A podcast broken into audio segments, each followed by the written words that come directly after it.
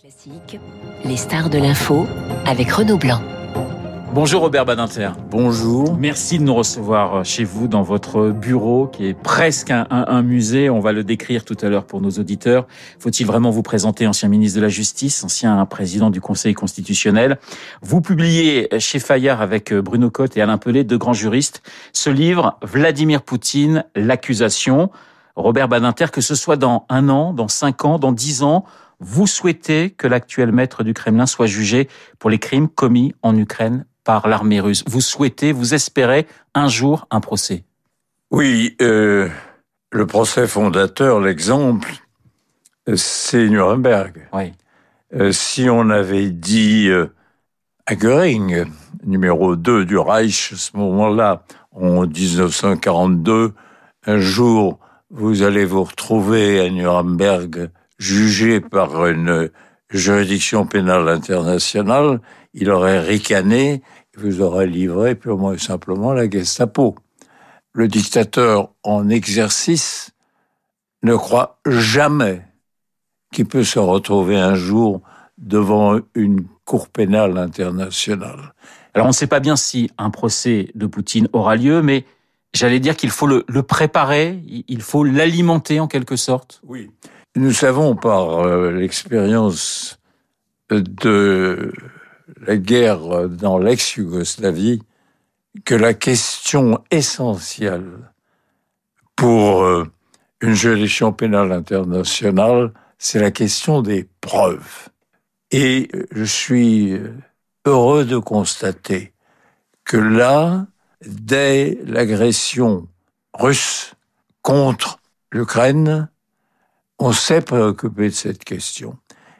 Et que notamment euh, le procureur général d'Ukraine, mais aussi la Cour pénale internationale, se sont occupés ardemment de réunir les preuves dans des conditions indiscutables.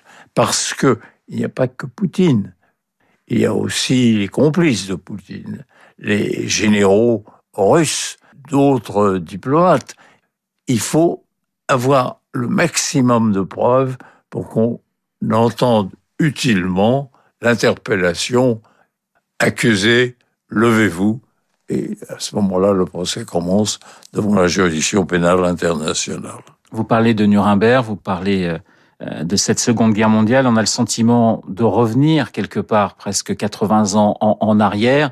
Les, mots se mélangent et, d'ailleurs Poutine parlait des nazis ukrainiens ce mélange de vocabulaire, euh, il, est, quand même assez terrible. Ce qui est terrible, c'est moins le vocabulaire que la réalité cruelle de la guerre.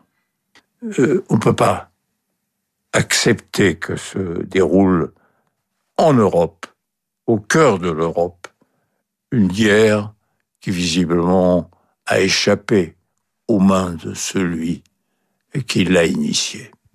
Robert Badinter, vous êtes, euh, vous êtes inquiet aujourd'hui quand vous voyez cette guerre à deux heures et demie euh, d'avion de Paris, cette guerre en Europe.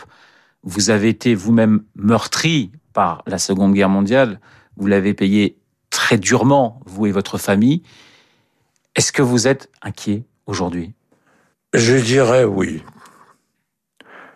Il suffit simplement d'avoir un peu d'imagination, et la réalité la plus cruelle en a beaucoup.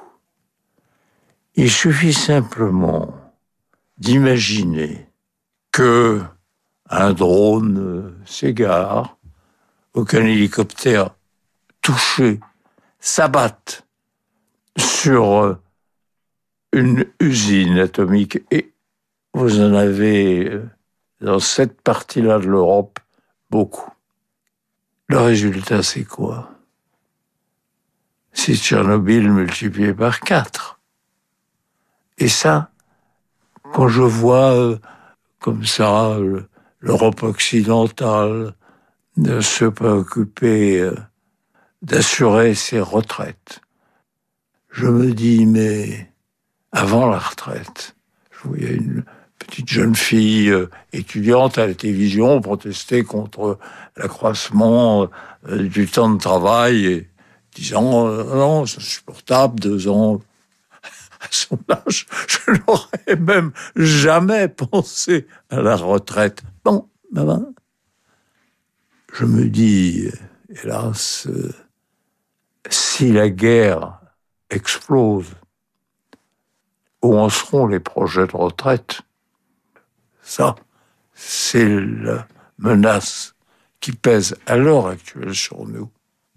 Nous sommes dans votre, dans votre bureau, Robert Badinter, qui est un véritable musée avec euh, des pièces de collection. Oui, je collectionne. Voilà, je reconnaissais des, des, des, des papiers signés de Robespierre, signés de Buonaparte, parce que c'est important de, de faire le, le distinguo lorsqu'il était euh, général, donc on doit être en 1795-96 à peu près. Je voyais aussi l'Aurore, J'accuse, le Zola, je crois que c'est une version originale que vous Oui, avez. c'est un exemplaire original. Vous savez, euh, euh, j'ai finalement, euh, à force de temps et de recherche, trouvé un des originaux de l'époque. Et il est là. J'accuse. C'est un rappel permanent, permanent au devoir de la conscience humaine. Je crois qu'il y a aussi des, des restes du ghetto de Varsovie que vous avez dans votre, dans votre bureau. Oui. Il y a 80 ans, c'était le début de, de, de la révolte, justement, de l'insurrection. Là encore, on, on sent que ce qui se passe aujourd'hui en, en Europe vous ramène forcément à ce qu'on a connu il y a plus de 80 ans. La vision de la guerre. Oui, je l'ai connue, en effet. Et je me souviendrai toujours, toujours. C'était le mois de juin 44. J'étais en classe terminale.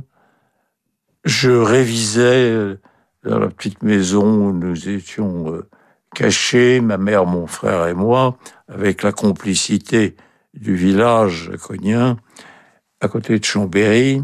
Je révisais euh, les épreuves d'histoire pour le baccalauréat. Et, puis, il y avait des avions qui passaient. J'ai vu d'un seul coup trois points noirs, puis une floraison de points noirs qui étaient lâchés par ces avions. Ah, j'ai compris tout de suite. C'était un bombardement. Là, les forteresses volantes lâchaient les bombes sur Chambéry. Et j'ai vu la ville exploser. Exploser. Il a fallu quelques minutes. Et le cœur de la ville flambait, c'était... Et indépendamment de la longue persécution des Juifs, j'ai compris à ce moment-là ce qu'était la réalité barbare, barbare de la guerre. Oui, qu'aujourd'hui, après des millions de morts en Europe, je me dis qu'un dictateur russe choisisse la guerre, quel mauvais présage pour l'avenir. Deux dernières questions, monsieur, Badinter. D'abord sur euh, la politique étrangère d'Emmanuel Macron. Il a parlé relativement souvent avec Vladimir Poutine. Il s'est entretenu évidemment avec euh, Volodymyr Zelensky. Est-ce que vous comprenez que le président de la République euh, ait pu échanger justement avec Vladimir Poutine? Est-ce qu'il fallait continuer de parler avec euh, Vladimir Poutine? Mais tout président de la République aurait fait ou ferait de même. Voyons. Je vous rappelle que l'URSS, donc la Russie aujourd'hui, est membre du Conseil de sécurité. N'a pas disparu de la scène internationale. Et que c'est à travers le dialogue que seul peut s'apaiser à la faveur d'un colloque, d'une réunion internationale, disons-le, un congrès où on échange des arguments, plutôt qu'une guerre où l'on échange des obus, c'est quand même une situation préférable. Les Français, pour vous, n'ont pas conscience de ce qui est en train de se passer Ah non, mais pas seulement les Français. Vous vous promenez en Hollande, vous allez en Italie, c'est euh, la totalité de l'Union européenne qui ne semble pas avoir pris une conscience du fait qu'aujourd'hui, il y a la guerre en Europe. Et que ça fait un an que ça dure. Et que cette guerre est une guerre d'agression. Alors, le problème, le vrai problème, c'est arrêtera-t-on un jour Poutine? Entendrons-nous accuser Levez-vous. C'est ce que j'espère.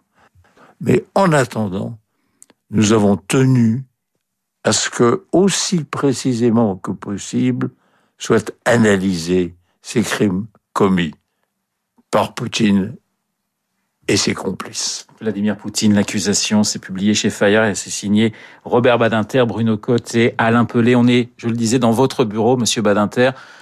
Le J'accuse euh, de Zola, euh, des, des dédicaces de grands révolutionnaires, mais aussi de de France. C'est-à-dire qu'il y a une Marianne juste derrière vous. C'est toute la France finalement et son histoire qui est qui est résumée dans ce magnifique bureau avec euh, une bibliothèque immense. Quel est l'objet qui, dans cette pièce, vous touche le plus, Monsieur Badinter? C'est ce qu'est l'âme des collectionneurs. Tout objet qui, pour le tiers, euh, a peu de valeur, euh, pour lui, est riche de symboles ou de souvenirs. Je vais vous dire, il y a ici, euh, derrière moi, indépendamment de deux briques du mur du ghetto de Varsovie, il y a deux cuillères. Et l'une provient d'Auschwitz. J'ai été pour la première fois à Auschwitz en effet 55. Il y avait personne. Personne. Le conservateur d'Auschwitz était tellement heureux de voir un visiteur étranger. Vous savez, bien des membres de ma famille sont morts à Auschwitz. Donc, je tenais absolument à dire le Kaddish, la prière des morts, en leur euh, souvenir, en leur mémoire. Et en revenant euh, là, le long du ballast, mon pied a heurté quelque chose.